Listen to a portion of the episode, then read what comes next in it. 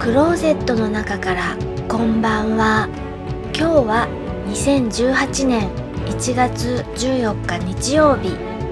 時刻は20時8分を過ぎました。外の気温はマイナス9度。お天気は晴れ今日も冷え込んでいます。クリスマスのお話をします。クリスマス各家庭にサンタさんはやってくる団長のサンタさんはどんなサンタさんだったのか思い出話を聞いてみました。団長が当時欲しかった変身サイボーグ。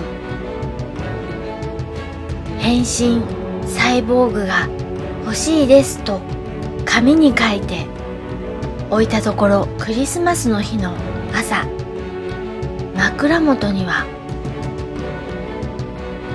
透明人間の本が置いてあったそうです。サンタさんは希望通りのものを置かないこともあるんですね。聞いていただきありがとうございます。